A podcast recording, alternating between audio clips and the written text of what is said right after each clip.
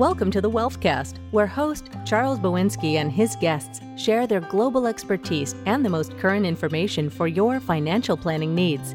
Each inspiring interview will help you to maximize your financial stability and growth so you can have more time doing the things you love. And now, here's Charles. Hello and welcome to the Wealthcast. I'm your host, Charles Bowinsky. Today, I'm delighted to have as my guest Christine Lobley, Executive Director of Fred's Footsteps, one of the leading philanthropic organizations in the Delaware Valley.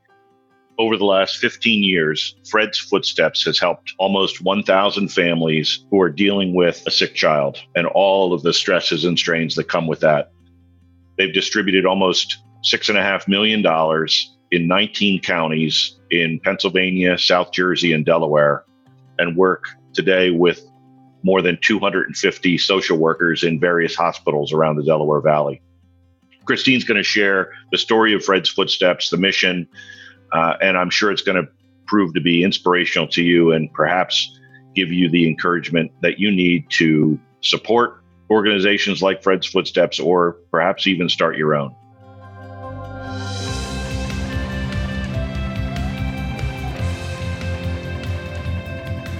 So, Christine, thank you so much for joining us on the show today. And I'm, I'm thrilled to have you here and learn more about Fred's Footsteps. Thanks for having me. I really appreciate it. You're very, very welcome. So, why don't we just start in the beginning and and if you give us a background of how Fred's Footsteps got started and the mission, et cetera, that would be helpful. Sure. Yeah. So the mission of Fred's Footsteps is to provide financial relief to hardworking families caring for seriously ill, injured, and disabled children. Um, we help with the costs associated with parents being out of work um, or caring for for their children. Our goal of the program is really that a child's health should be a parent's only worry. Uh, we were founded back in 2005 after the passing of my dad, uh, G. Fred DiBona Jr. He died at 53 from kidney cancer. And after he passed away, there were so many people that came to us and told us about the difference that he made in their lives, whether whether big or small. Um, he always loved people and loved hearing people's stories, connecting with them individually, and and really learning about how he could be a positive part of their lives, um, whatever that meant. If somebody was down on their luck, he he would try to figure out any way that he could be helpful for them, um, and any way that he could um, provide support and lend a hand. Um, he he loved an underdog story and loved you know people who were just trying to get by and and something happened and they needed to to really just be able to to pull themselves up and and have a fresh start. Um, so it was really in that spirit that we founded Fred's Footsteps. Um, after, you know, we, we heard so many stories that were so comforting to our family and we just knew that for all the things that we missed about him and for all the things we we wanted back um, the one thing we could keep alive was his legacy for helping families in need and, and that that's a great story how, how did you decide that the that fred's footsteps was the answer because there there could have been other ways to do it right? You decided that that this was the best way. Yeah so i mean it, it kind of was like a lot of things in, in, in life. It was a little bit of luck a little bit of um, you know just trying something out and we um, a friend of my dad's came to us and said that one of the boards that he served on wanted to make a contribution and they wanted my mom to direct the contribution and you know at that time she just didn't know what to where to direct it. And he said, why don't we start a foundation? You can capture the money and figure out what to do with it later. So, you know, here we are 15 years later, um, still doing this incredible work. But, um, you know, I think we started in a way that a lot of other organizations identify a need and then decide to start an organization to support that need whereas we we didn't really know the need from the very beginning. We knew he was passionate about children and and healthcare and we knew we wanted to combine those two things but how to do that was really um, we, we really struggled with in the beginning quite frankly um, you know wanting to, to to figure out a way to do it that was that was unique and um, different from what others were doing. We didn't want to reinvent the wheel of something somebody else was already doing um, we started doing a lot of our, our research around how we could help families caring for seriously ill, injured, and disabled children. And what we really found at that time was um, we were looking for this one thing, this one thing that that every family needed, um, that nobody was providing and and through that that discovery phase we really learned there's there's not one thing and so much of it depends on a family's circumstance and their situation. And we decided to structure Fred's Footsteps in a way that we recognize that no two families are alike and no two struggles um, that these families are going through are, are the same. So instead of telling families this is what we'll do, we allow families to come to us with their most pressing needs and, and we work with them to figure out how we can help them solve them. Yeah, so it's it's, it's very personal. It's not it it has to be as a result of the mission to be it has to be very very customized to the needs of the individual family. Exactly, exactly. So, I mean, we we have a great relationship with um, the hospital social workers. The way the program works is that um, families apply through their hospital social workers. Um, we have a social worker on staff who's our program manager, um, and she works directly with them to identify the needs and talk through exactly what's going to make the biggest impact in their lives. And you know for every family it's it's really different uh, we we do provide our, our biggest um, funding need is really rent and mortgage so what we find is that even if a family has insurance and their medical bills aren't an issue that one or both parents just needs to not be working in order to to care for their child um, when whether that's temporary or, or long term um, they you know the studies have always shown that children who have an active advocate parent guardian at the hospital with them do better and their their outcomes are better um, and and not to mention the fact that children just need need a parent with them. Um, so the the income gap is really the the biggest thing that that we see um, for families caring for for critically ill children. And what's what's the range of beyond the obviously the the the financial gap there, the mortgage and the rent? What's the range of services or equipment that you've that you've helped families with? Can you give examples of those?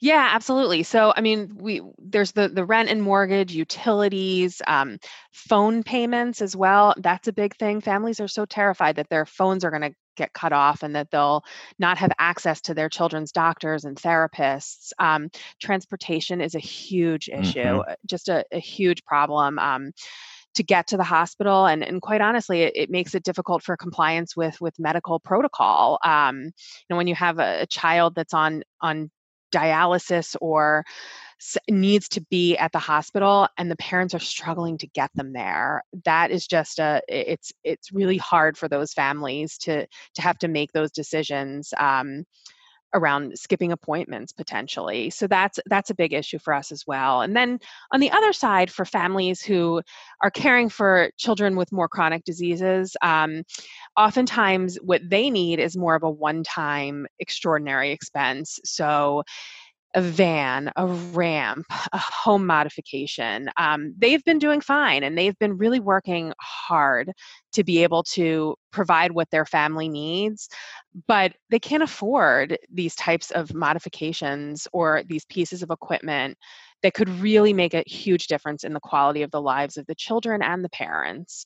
Um, so we help with those as well the, the the additional stress that the families must feel trying to to deal with a sick child yeah. and then having to deal with all these other pieces it, i can't imagine it um, it, it must be just a, an incredibly difficult period for these families Absolutely. Uh, and it must give you as a result a lot of uh, personal satisfaction and organizational satisfaction to help them yeah, it absolutely does. It's um I remember a few uh, quite a while ago, probably about 10 years back, we helped a family who had a, a daughter who had an illness and and she was basically the only one in the world and they said it some somewhere in her gene pool there was a gene missing that was causing some some some issues for her and she, it was it was like a severe case of autism but not exactly so not a lot was was working for them and they they were struggling to find answers and to care for this little girl and one of the things that they needed was um, they wanted to put a fence in the backyard because she was she was a runner and she had no she had no concept of of danger um, and they said that they needed to put this fence in so that they could be outside as a family and that she could be safe. Um, and they put the fence in, and maybe a year or two later, they called us and just told us all about the difference that it made in her life, in their lives, in the siblings' lives, that the stress in the family dynamic went down so much, and that her happiness and her ability to just be a child um, went up so much. And and those are the types of stories that you just can't, you know, can't put into words what it feels like to be a part of of that difference in a family's life. Yeah, it's re- it's that's amazing. Um, in the in the 15 year history or so um, at this point, how many families have you helped? And can you tell tell me a little bit about the footprint that you're helping in geographically and and the numbers of families that you've helped, et cetera?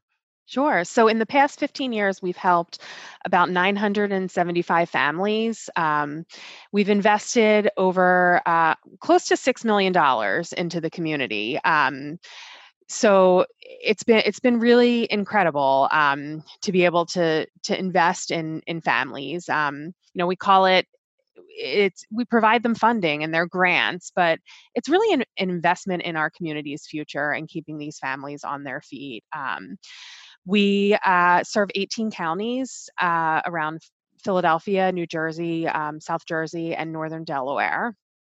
Uh, most of the families come th- to us from either CHOP or Nemours. Um, we find that you know most families that if their child is, is that sick, they're really visiting those hospitals. So that's an added level of stress for families who who live in one of the counties that's an hour or two from the hospital. Sure. Um, it's just it's just a lot of uh, cost and stress for that family.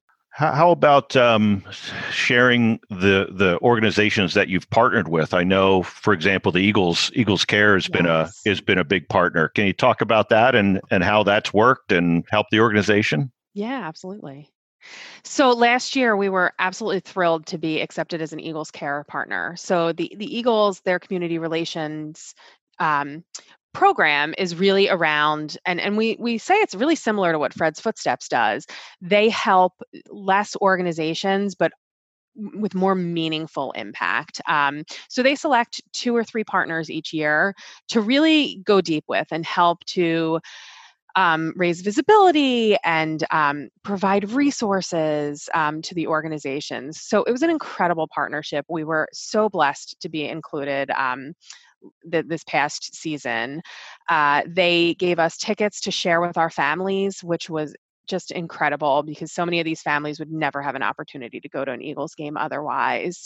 They hosted a, uh, a holiday party for us at the at the Linc um, where families were able to interact with players and see the the trophy and see the locker room and it was just an incredible experience for for these families. We also we run our own um, holiday program to help the families. So it was during that party that we revealed the gift cards that we were giving to them to help them shop for holiday gifts for their families. So it was a really special night and it's been an incredible partnership um, because it's it's just helped us to kind of continue to grow our brand and to grow the mission and to, to partner with like-minded organizations who really want to invest in the, the health and wellness of the community. Yeah that's that's really that's really neat story um, i can't imagine you know your your dad uh, i understand was a was a huge eagles fan and and that would have been very meaningful to him i'm sure to have that uh, connection Absolutely, he was he was a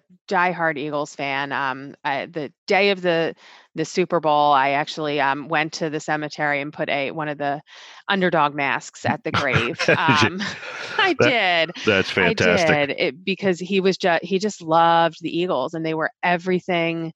You know, he loved about this city and the you know the underdog status, the grit, the toughness. Um, and that's you know really what we see in our families too is just this incredible grit and we'll oftentimes be looking at an application for a family and say gosh how have they even been making it this far? How have they stayed on their feet until now? And you know they get to us often when they're they're at a breaking point and um, we always say they're incredibly resourceful though. They don't need this is not a handout it's a it's a hand up because they they can really make a lot work with a little um, but some, sometimes in their darkest hours just just need a little bit extra push. Yes i i understand. I think um, you know it, as a parent you, you you mm-hmm. can't imagine having a child that that that was in that condition and where you were you were you were having difficulty meeting their needs or or whatever the case may be or just your circumstances didn't allow you to do it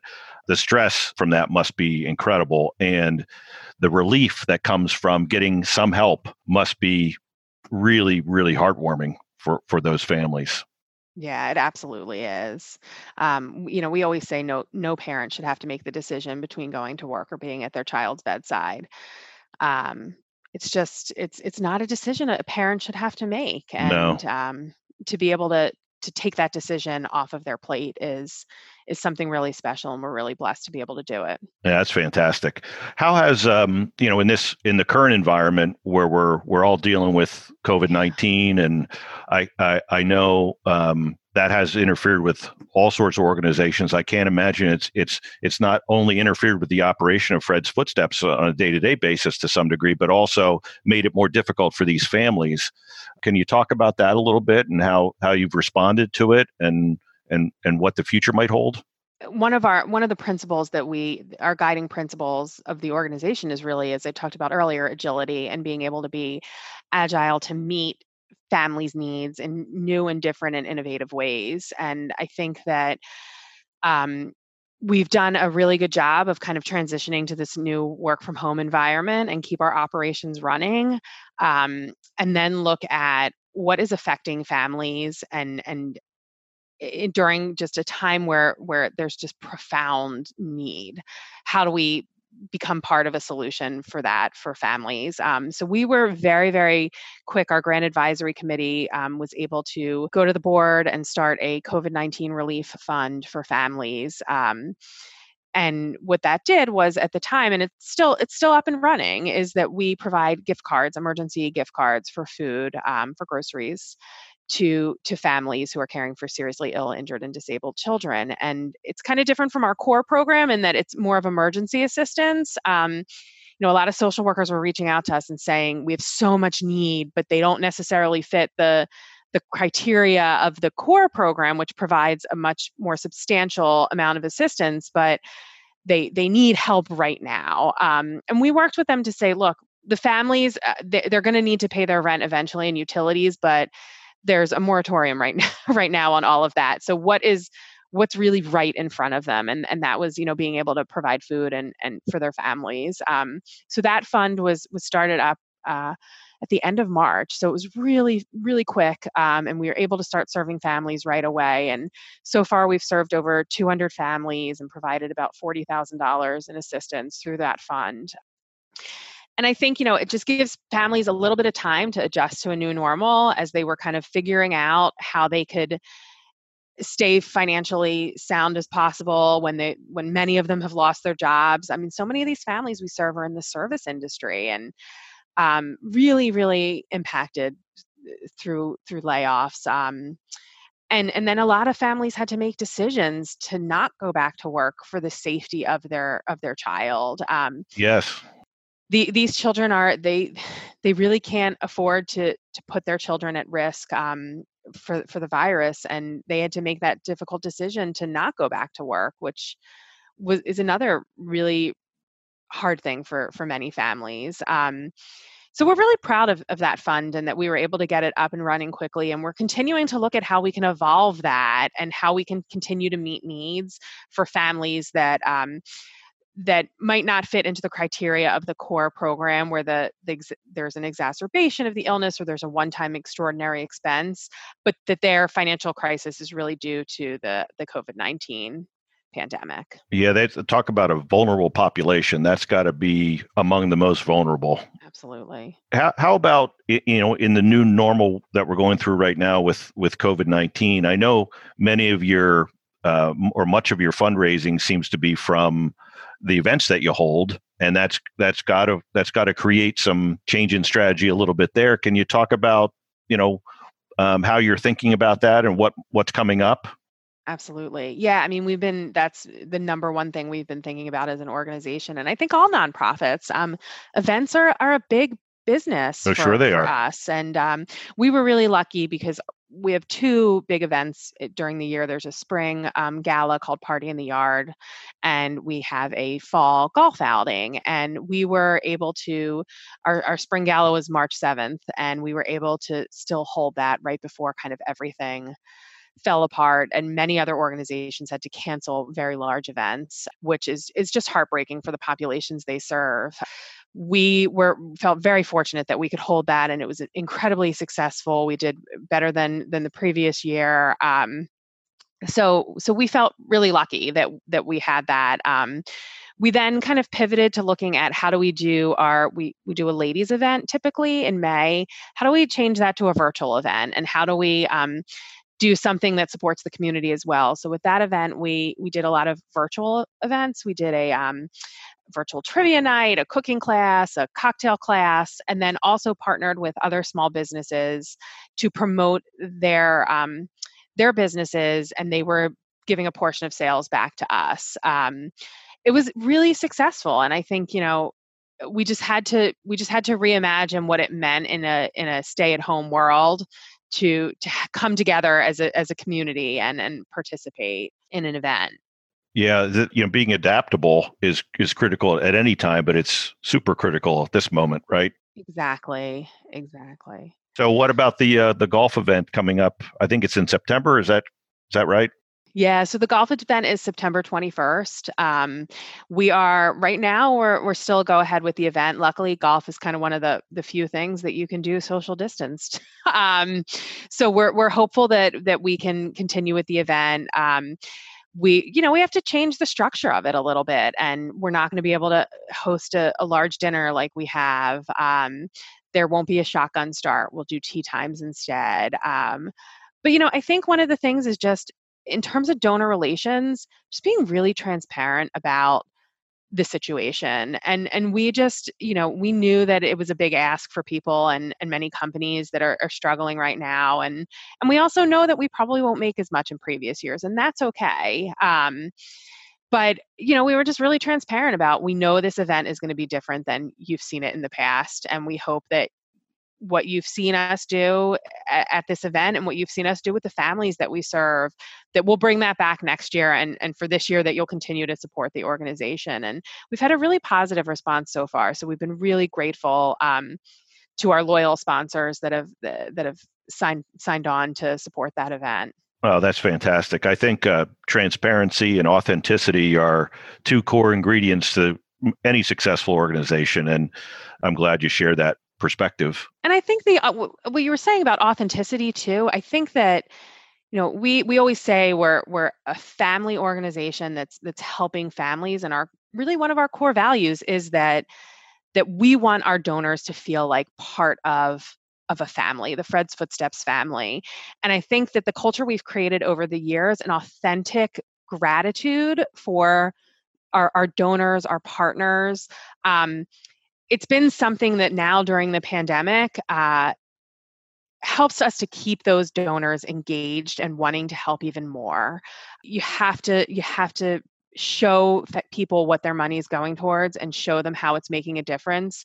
And no matter the the dollar amount of what they contribute to allow them to know that they're they're making a difference in the lives of a family. And i think that that culture that we've created over the past 15 years is really what's going to help us get through this next 12 to 18 months as we you know prepare to to know that things are going to be different but that we have a really great loyal donor base. When you look when you look into the future so we've you've had 15 really successful years and you look you know i'm sure as an organization you're looking strategic planning wise down the road and when you look look at the next 5 10 15 years what do you think needs to happen for you and the rest of your family to feel like you've really lived up to the legacy of your father? And and um, what is it what is it that you really want to achieve here beyond what you've already done? Yeah that i mean that's a that's a hard question. It's um you know i think that i i saw my father as somebody who doing good was never enough.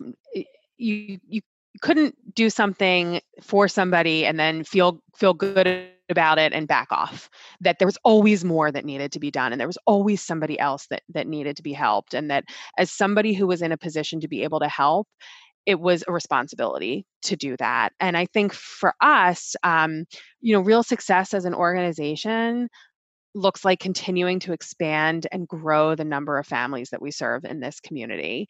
Um, you know, a lot. I think I think it's it's hard for nonprofits because there's a lot of pressure to to change and to expand and and grow mission.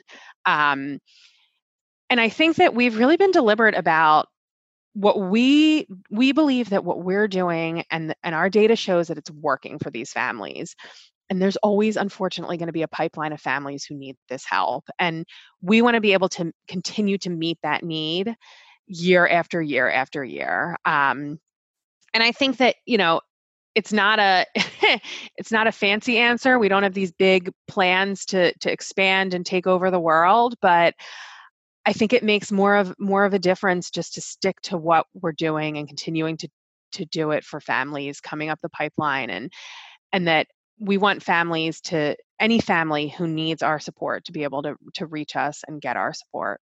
Well it's it's a great goal and perpetuating what you've created and making sure it lasts into the future is a you know an incredible goal um, an achievement all by itself you know, I'm really impressed w- with what you've been able to accomplish over the last 15 years, and I'm looking forward to learning about what you're going to what you accomplish over the next 15.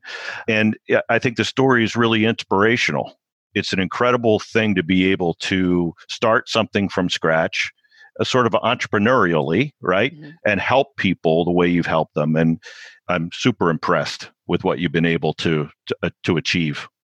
Thank you. I really I really appreciate that. And you know, it's it's certainly been a zigzag of a road to get to where we are today. And I think um, we had so much passion about what we were doing that um, in the beginning, we just knew to ask for help, gather as much information as possible, and kind of know our limitations and surround ourselves by people who who could help us to to learn this this business and to learn how to be effective and and I feel really good about what we've done in the past 15 years and and what we've been able to build and and the way that we've done it too the the how we've made people feel along the way both on the donor side and on the partner side. Well i'm sure there are 900 plus families in the greater delaware valley that are so grateful to you that you did it. Absolutely with that, I, I just want to say thank you for for spending some time with me today and and sharing this Fred's Footsteps story. Thank you. And I hope to be able to have another chat with you in the not too distant future and learn more about um, what you've what you've been able to achieve. But I wish you the best of luck and continued success. And thanks again for joining me. Great. Thank you so much for your support. We appreciate it. Thank you so much for joining me and Christine Lobley today to learn about Fred's Footsteps. If you'd like to learn more about Fred's Footsteps and visit their website, etc., uh, the links are provided in today's show notes. I hope this provided you with some inspiration, perhaps to participate in some local philanthropic events or charities in your area, or perhaps even start one of your own. Until next time, thank you for joining us. Thanks for tuning in to the Wealthcast. You can get all the details on this episode, our guests, and everything you need to know so you can create and enjoy the luxury of financial independence by visiting us at moderawealth.com slash the Wealthcast. And make sure you subscribe to the podcast so you catch every episode. We'll see you next time on the Wealthcast. This has been a production of Twin Flame Studios.